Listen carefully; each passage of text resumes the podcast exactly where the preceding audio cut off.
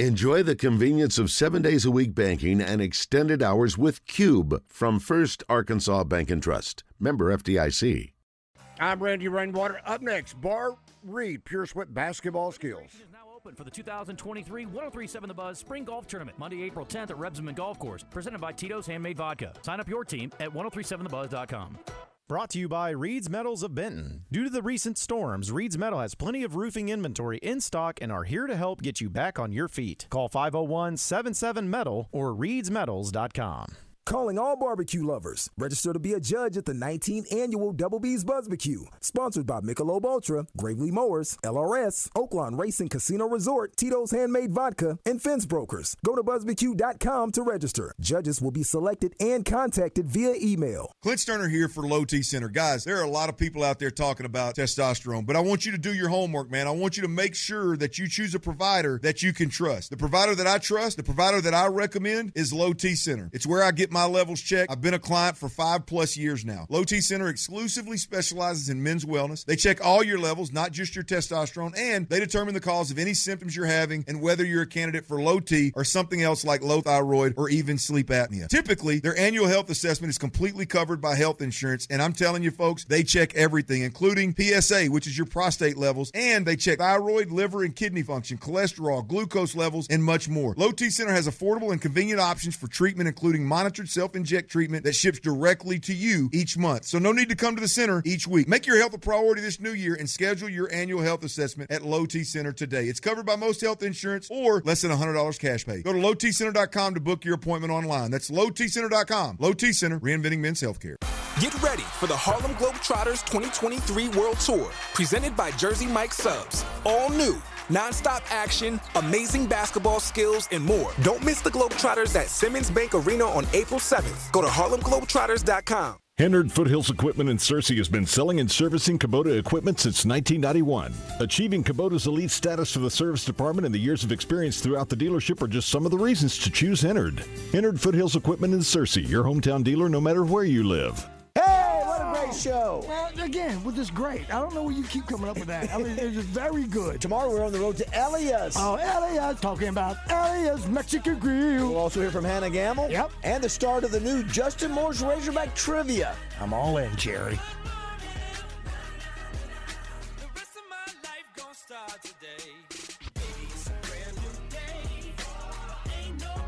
The Arkansas Golf Center in Conway is recognized as a perennial Golf Digest Top 100 fitter and multi year best in state for golf instruction. The award winning pros at Arkansas Golf Center utilize industry leading technology like TrackMan 4 and Foresight GC quad launch monitors to measure your golf swing needs. With a matched low price guarantee and 0% financing available, you'll never pay more while shopping local. Go to argolfcenter.com to find out more and book your lesson or fitting today.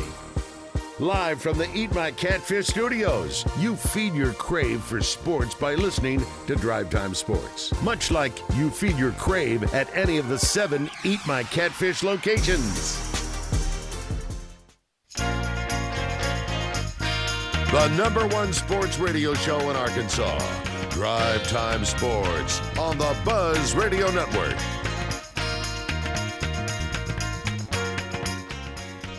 Drive Time Sports here on the Buzz Radio Network.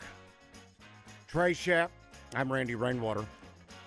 Got to tell you, folks, this is another fantastic deal, another fantastic opportunity. I'm going to go ahead and say it. Take advantage of Frank Fletcher, okay? Because the deal's that good. And we're talking dinner for two. Now, this is a Thursday night only special. So that means you got to go and make your reservations for tomorrow night. But I promise you, you're going you're going to swear, man. I I got the best of old Frank on this one at the Riverfront Steakhouse because you're going to get all this for thirty six dollars. Thirty six dollars. How about two? You and your favorite other person, whether it be wife or otherwise, the Riverfront Salad Bar is where it begins because this is a feast into itself. If you can't find enough at that salad bar to where when they bring you the entrees, you're going to think, I can't eat this. Hey, Shapur, you got, you got a to go box? I got to take this stuff home because I loaded up on the salad bar with that baby shrimp, no less. So you get the famous salad bar with shrimp for two. Then you get to pick two entrees.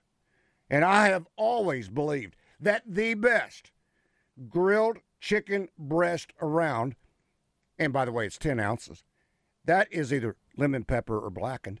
That what you'll find.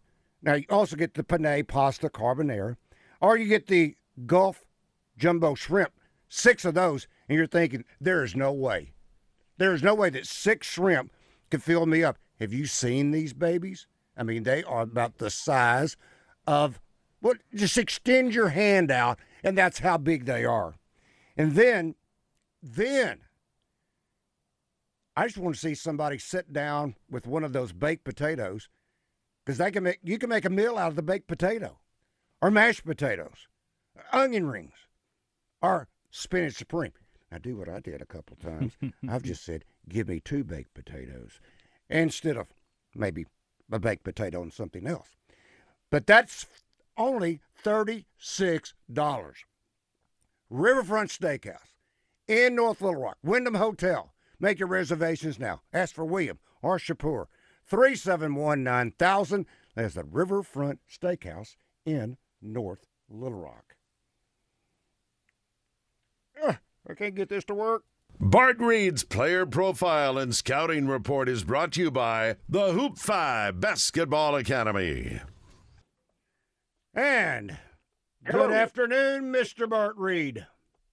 Hello. So, Randy, I have to start off with a question for you. I watched Masters Time, which is the greatest time. Has Tiger Woods not turned into the golf statesman in his career? I, I saw him on the range visiting and hitting golf balls, which he never would have done earlier in his career. I just thought it was funny how these athletes kind of transform themselves to, to be an ambassador for the game late in their career. It's kind of like a basketball coach that uh, early on in their career, they're rough, they're tough with you, tough love, and then as they get later in their career, they kind of mellow out a little bit, maybe let you get away Yep. with a little more. Did Bobby Knight ever mellow out? Well, he, okay, Okay. he's the exception. Okay. There, there He's are the- exceptions to the rule. Okay. That's right. Okay. Yeah. But I know Joe Foley has me- mellowed out.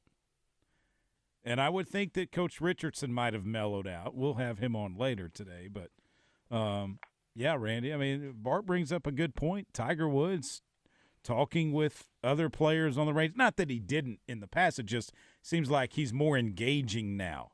He- Engages he's almost with them more. He's almost smiling and talking to the gallery. That's the other thing. Yep. You never saw him do that. Never. Now, Bart, you gotta you gotta ask this of Trey because we're gonna test the true dedication, the true love, the true admiration. He told me he put some dollars down on the Masters. I did not put any money on Tiger Woods to win. Whoa. No. Who- No. Who'd you pick, Trey? Uh, well, I went with Scotty Scheffler. Uh, that's one. I also picked Rory. I picked Jason Day. Um, who were the others that I had on there? Uh, Jon Rahm, Will Zalatoris, Phil Mickelson. Nope. No, And I- no DJ? no, no. I don't think a live golfer is going to win. Yeah, and, I, and it's right. and it's and it's going to be hard for them unless they're a past champion to or or if they win obviously the US Open, the British Open or a PGA championship, it's going to be real hard for them to get into the Masters in the future. Unless they win it. Unless they win it or win one of those other majors where they get a 5-year exemption because of the official world They're not golf rankings points. and they're Yeah. not getting points in it. So it's going to be tough for the live golfers to make it. All right, Bart, I've got some questions for you that are not golf related. And uh, this is from our Asher Record Service Company. Uh, George, the Razorback man, said, I think Bart is on today. You're absolutely correct. Are we going to turn over our entire roster again this year? I heard earlier that the four stars are just sitting, waiting to see if they have a roster spot. I want to know how this works for someone that played at the D1 level. Is this a year over year thing? Oh, I thought if COVID was over, the fast churn of players would slow down. Well, you still got one more year of COVID to work your way through. Yeah, for sure. Well, listen, it's not just, I don't know if he's referring to the coaches turning it over. A lot of it is, so Coach Musselman has taken an approach where obviously he's, he's paid to win basketball games. He's going to improve his roster however he sees fit. There is a little bit of waiting game and plug and play for the guys that are currently signed. Of course, we hear it all the time the four year scholarship that's one year renewable. Well, it's more of a one year renewable type of situation, especially you're talking about teams competing for the national championship. You have to produce, although there are certain programs that just honor those scholarships. I think Coach Musselman has got a way of kind of weeding players out without telling them to go. And a lot of that is players see the writing on the wall that it's not a fit. And so we've had this exodus of players. But guys, let's let's don't sugarcoat it. A lot of this stuff is driven from the players. They're leaving because this class of younger player is used to results. They want listen, you could start on a Hawks team on the Adidas circuit, average 12 points a game, and have three offers during the summer. And that might not be enough for you to come back the next year. And that's just the hard reality of the situation. Players move and shake and they move and they're looking for the next opportunity. Guys, one year is a 10 year spot now. It's just how it is. And so a lot of it's not just on the coaches. The players are easily dissatisfied and they're looking for the next opportunity to either fit their brand or better themselves according to stats. And I, I can't say that I blame them, but this is the revolving door that we're going to COVID, no COVID, it doesn't matter. This is how it's going to be. This is what Coach Muss is going to go to the transfer portal every year, and we're going to turn five to six to seven players over, I think, every year, guys.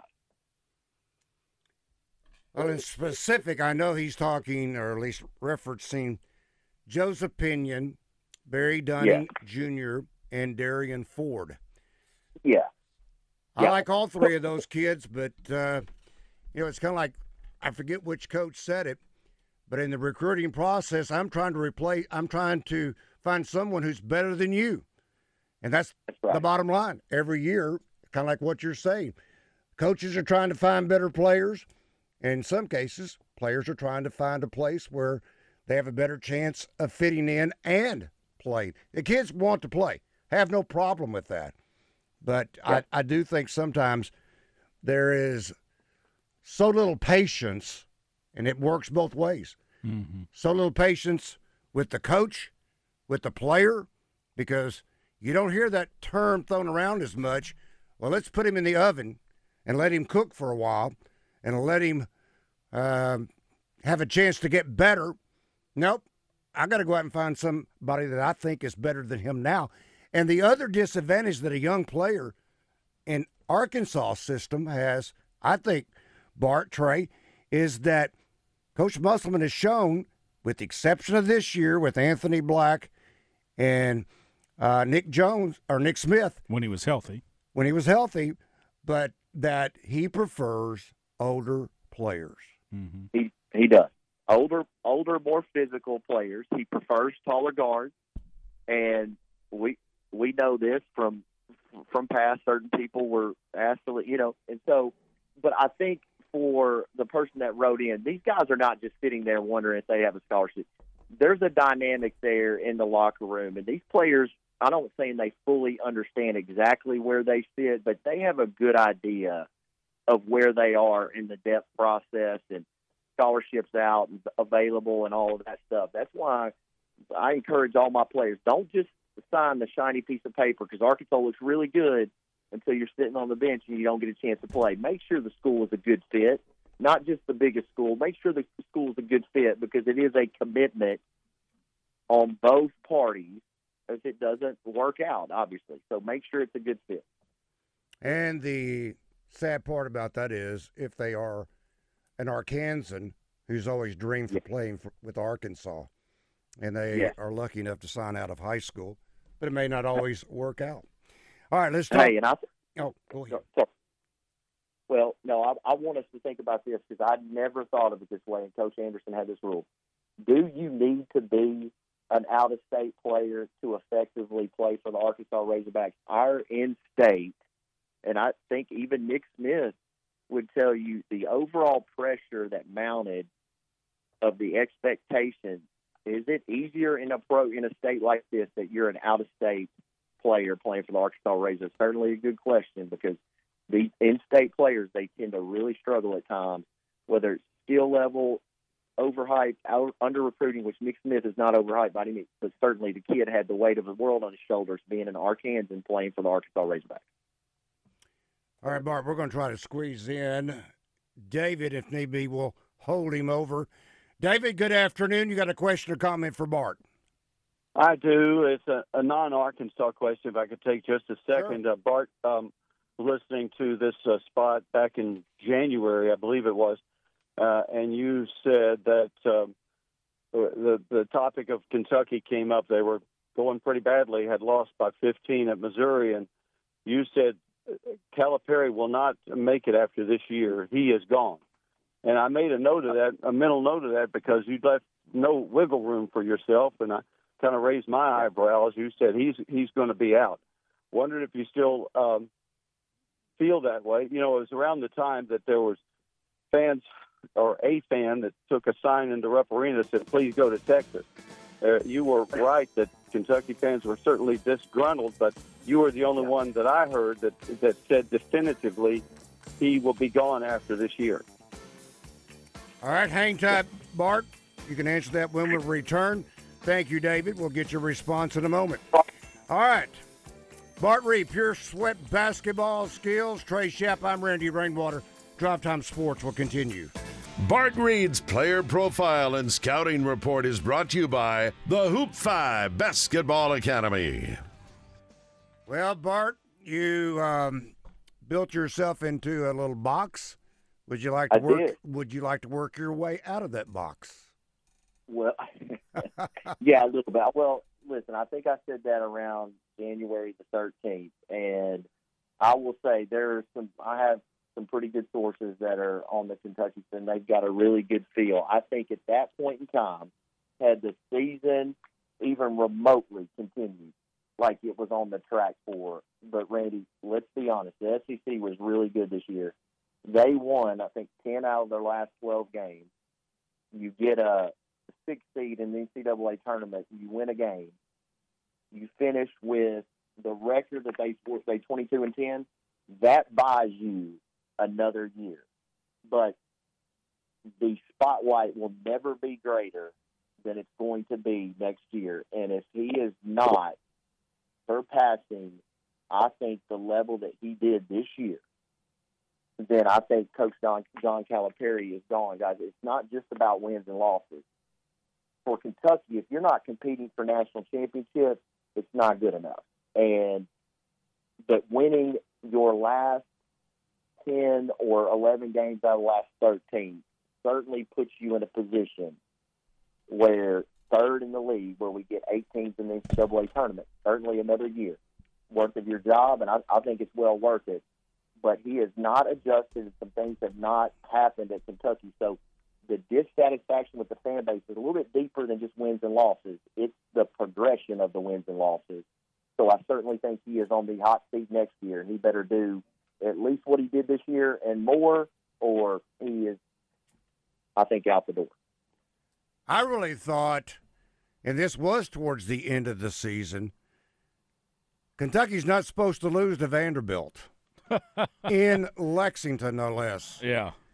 I thought that might have been the straw that broke the camel's back, but uh, he survived it. I thought they were supposed to win the Kentucky Invitational, which is Yeah, the SEC every, every tournament, year yeah. at the SEC tournament. Yeah, but listen, he beats Florida. He beats Tennessee twice. Mississippi State down the stretch when they needed it. Florida, Auburn, like that stretch right there, guys, probably saved his job.